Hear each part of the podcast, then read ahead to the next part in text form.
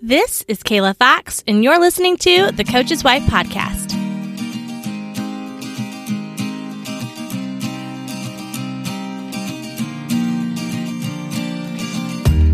Welcome to the Coach's Wife Podcast. Here, we talk about everything from what it's really like being married to a coach, how we deal with critical fans, the ministry of the coaching family, and everything in between.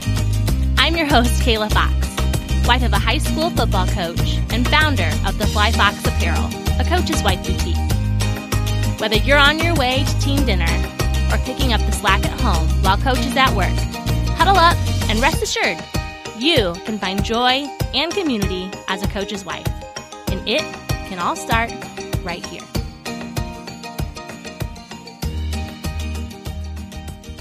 Have you ever done the math and figured out exactly how much your husband makes coaching per hour?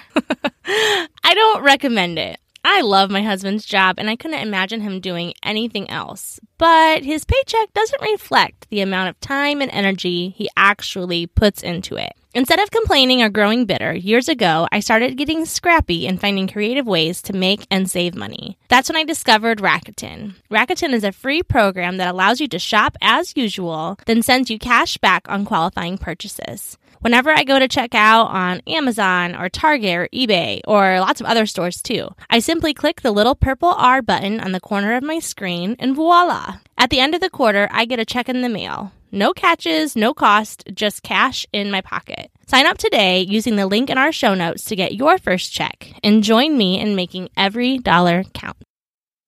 Hey y'all, welcome back to another episode of the Coach's Wife podcast. If we haven't met before, I'm a high school football coach's wife. I'm a mom of four, and I'm a 33 year old girl who is still pretty obsessed with friends even after all these years. How you doing? Um, this topic in my um, notes today for this show, it's been there for a long time, but it's popping out to me now um, that I'm actually going through this. Today, we are talking about how to connect with our husbands after a busy coaching season. Y'all know the drill there's like this real excitement and maybe even a smidgen of dread that carries us through the beginning of a new season. There's new possibilities, new opportunities, but also there's that old feeling of like, buckle up, lady. this isn't easy. As the season progresses, we find our rhythm, which is fantastic. But then we reach a point where it's like we're just operating on autopilot, right? there are so many nights during football season that my husband will come home and we basically like high five and tag team the rest of the night. Like, hey, glad you're here. Can you take him to practice while I give the baby a bath? And once we finally get the kids to bed, it's like, oh yeah, we had cereal for dinner. There's enough left for you to make yourself a bowl. Um, and here's all the things you missed today. Here's how practice was, you know, all of those things. And it's just like we're checking off this list of things that we need to touch base on before we go to sleep. And to be honest, like it can feel a little forced and sometimes unnatural, but you just do what you have to do to get through, right? Sometimes we just have to power through a little bit. And I don't think there's anything wrong with that. And don't get me wrong, I love football season. I love almost everything about it. But month after month after month, after month of me being um, the one to carry like this brunt of the load for our household and the kids it wears on me and i'm sure it does for you too so i think it's just safe to say that during the season we have a choice. We can sit and wallow and wave our white flag and say it's all too hard and basically give up or we can power through. And so i think a lot of us most of the time choose to power through. Now, depending on where we live, our seasons can all end differently. So we're in Indiana, and here every team makes the playoffs. So either we win state or we lose in the playoffs. Like there's no um, no in between there. I know in other states you have to qualify to make playoffs. So you might win your last game and then experience that high of a win, but it's also accompanied accompanied is that right? Am I saying that right? With the reality that like season's over. So that's got to be such a weird feeling for everyone to process.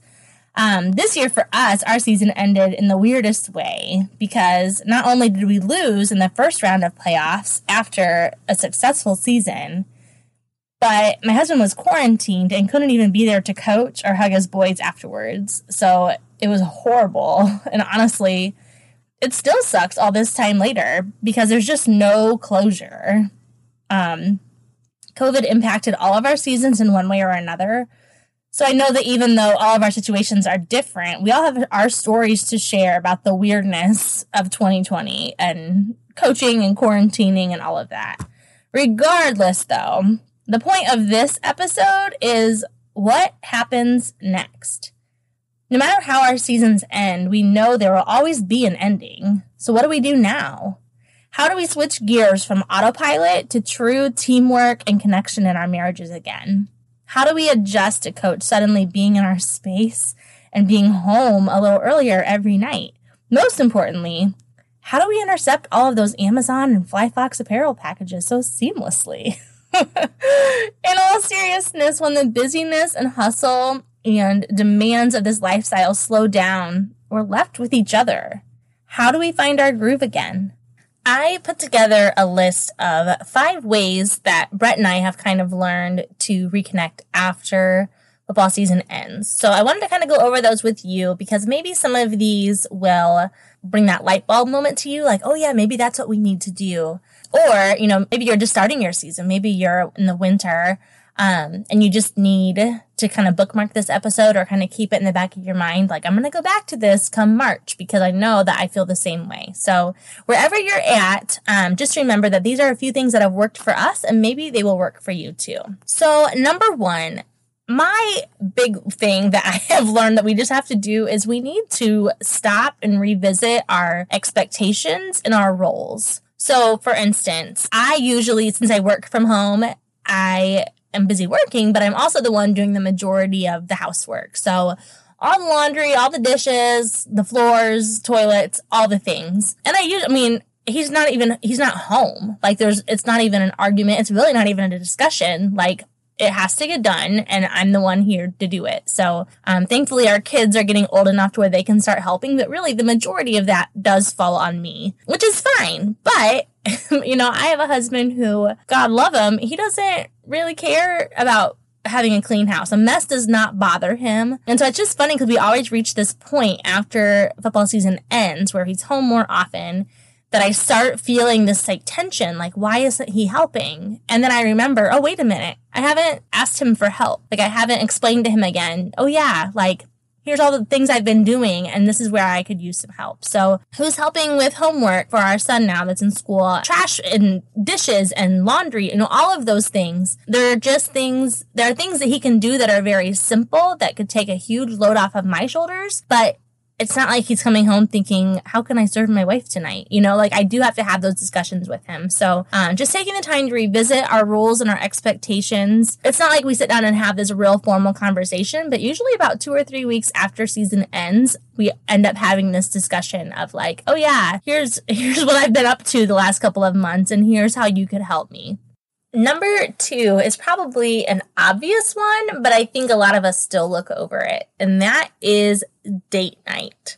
So I don't know. I mean, I think every couple is different. I know of couples who are like, oh, we go out on a date one night a week. And even if it's just a simple walk, and others are lucky to get one once a month. But I think a lot of it is just prioritizing, like, hey, this is you and me here. And we have a team we serve, we have a community we serve, we have kids we love and lead. But like, when it all boils down to it, this marriage is us, you know, and we're going to get out of it what we put into it. So I think just prioritizing dates, even if it's not necessarily like we're now from now on, we're going to do this, this, and this, you know, I don't think it has to be that, but I do think it has to be this conscious decision that, like, okay, football season's done or whatever season, it's done now. How are we going to start making this a priority again? And you know, just figure out what works for you. Maybe you maybe you have the ability to pay for a babysitter often. Maybe you have the ability um, you know, to drop your kids off at your parents' house, um, or you know, wherever. Or maybe maybe you don't have little kids at home. Maybe your kids are older, or you don't have any, and you don't have to worry about childcare. You still need to just make that choice that hey,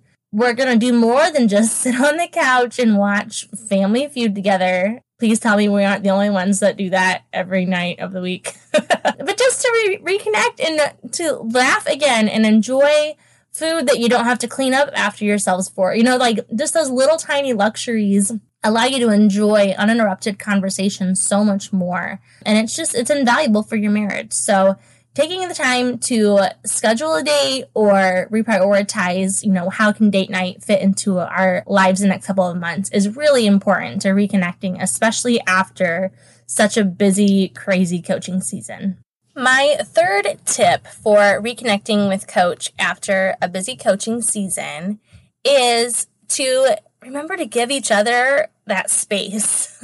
so you go a whole season where coach is busy doing his own thing, you're kind of busy doing your own thing, and all of a sudden you're, you know, crunched back together and everything's supposed to just be happy and merry. But the truth is, like, some for some people especially that takes a little bit of an adjustment a little bit of time. So it's okay to give each other a little bit of space. I know one thing that my husband and i do is as soon as he gets home from work either he goes on a run or I go on a walk or vice versa, like whoever goes first. But just a way of like kind of decompressing from the day for him after he's been at work all day long. And for me, after I've been working with the kids all day long, and it's just kind of that, you know, 45 minutes of like, this is our time just to kind of breathe and think about other things um, not be pulled in any different directions. And when we're done with that time, like we both just feel so much more refreshed and we have the ability to give each other the attention that we deserve because we've had that time for ourselves. So, whatever that looks like for you, just give each other that space and allow each other to have some room to kind of breathe and do your own thing and then reconnect when you're done and have that energy and time for each other. Tip number five for reconnecting with coach after a crazy busy season is probably my favorite one, and it is to break away, have some sort of mini getaway. This is going to look different for everyone, but I will say if you can find a way to make it work, do it because it's so good for your marriage. There have been years where Brett and I, after a busy coaching season, have done something as extravagant as book a last minute trip to New York City and kind of just hang out there for a few days. We got to go over Christmas break one year and it was awesome and super last minute, super quick, but it was so good for us. And it, when we got home, we had like so much more energy for our kids and got to enjoy the holiday season so much more. And we got a killer deal by booking last minute and finding some good deals through hotel.com. Other times we have not had the budget to do that, but we still wanted to do something. So we ended up booking a hotel in our hometown and my parents watched the kids for the night and we literally like went to dinner at this like sports bar because of course we still had to watch games that night. And then afterwards, guys, we went back to the hotel and we went to sleep. I think we were asleep by like 9:30, but we slept in. The next morning we had breakfast. Like it was just such a good getaway. Probably cost us 150 bucks, but it was awesome. So pause what you're doing, stop what you're doing, and do something just super fun together, something that looks different than what's ordinary, and then just feel like okay, yeah, we're in this together. Like we've got this and we still like each other, which I think is a huge bonus for trips like that. So break away, try to do a mini trip or of some kind. And hey, if you can do an extravagant trip, do it. I just know a lot of us can't I don't want us to nix the whole idea because we can't afford something extravagant. Do something, find a way to do something so that you two can get some extra sleep, sleep in, relax, and just um, reconnect with one another. And last but not least, certainly not least, grace. Guys, show grace. Grace upon grace upon grace, especially after season, especially after this year. Wake up every morning and ask yourself, how can I be gracious to my husband today? and before you write me off, listen, I'm not living in some sort of fantasy. We don't have some kind of like hallmark marriage, and most days I wake up a little tired and kind of annoyed with Brett for something. But once I take a shower, have some breakfast, and really think about my day, I start to ask myself, what does Brett need? What does he have going on? How can I make today easier for him? There are periods of time where honestly it feels like I'm the only one doing this and I'm asking myself these questions and I give and I give and I give. But there are always times when I stop and think, wow, all I've done is take and take and take. See, I think grace in a marriage sometimes ebbs and flows, but if we commit ourselves as much as humanly possible to be gracious to each other in the same way that God has been gracious to us, we'll come out on the other side stronger and better together. The bottom line is we need to be willing to do whatever it takes to remind ourselves why we like each other in the first place. We need to go out of our way and invest in our marriage, even if it's something as simple as going on a walk together for 20 minutes. We need to remember that someday he'll stop coaching. Someday the kids will move out. Someday it will really be just the two of you versus the world. Transitioning from coach being gone all the time to suddenly being home all the time isn't always easy. But I believe if we intentionally put these five things into practice, discussing our expectations and our roles, regular date nights, give each other some space, break away, have a mini vacation together, and grace, grace, grace. Putting these things into practice will make transitioning into off season all the more smooth and enjoyable. All right, that is it for today. Until next time, I'll be over here cheering you on.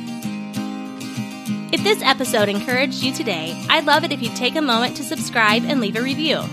Your downloads and feedback will help me to deliver the best content that meets you right where you are. If you're a coach's wife who could use a little pep talk once in a while, check out the Fly Fox Apparel. It's a coach's wife boutique and online community designed to bring joy and encouragement to every coach's wife. To learn more, head to theflyfoxapparel.com or find us on Instagram and Facebook at The Fly Fox Apparel. That's F L Y F O X Apparel.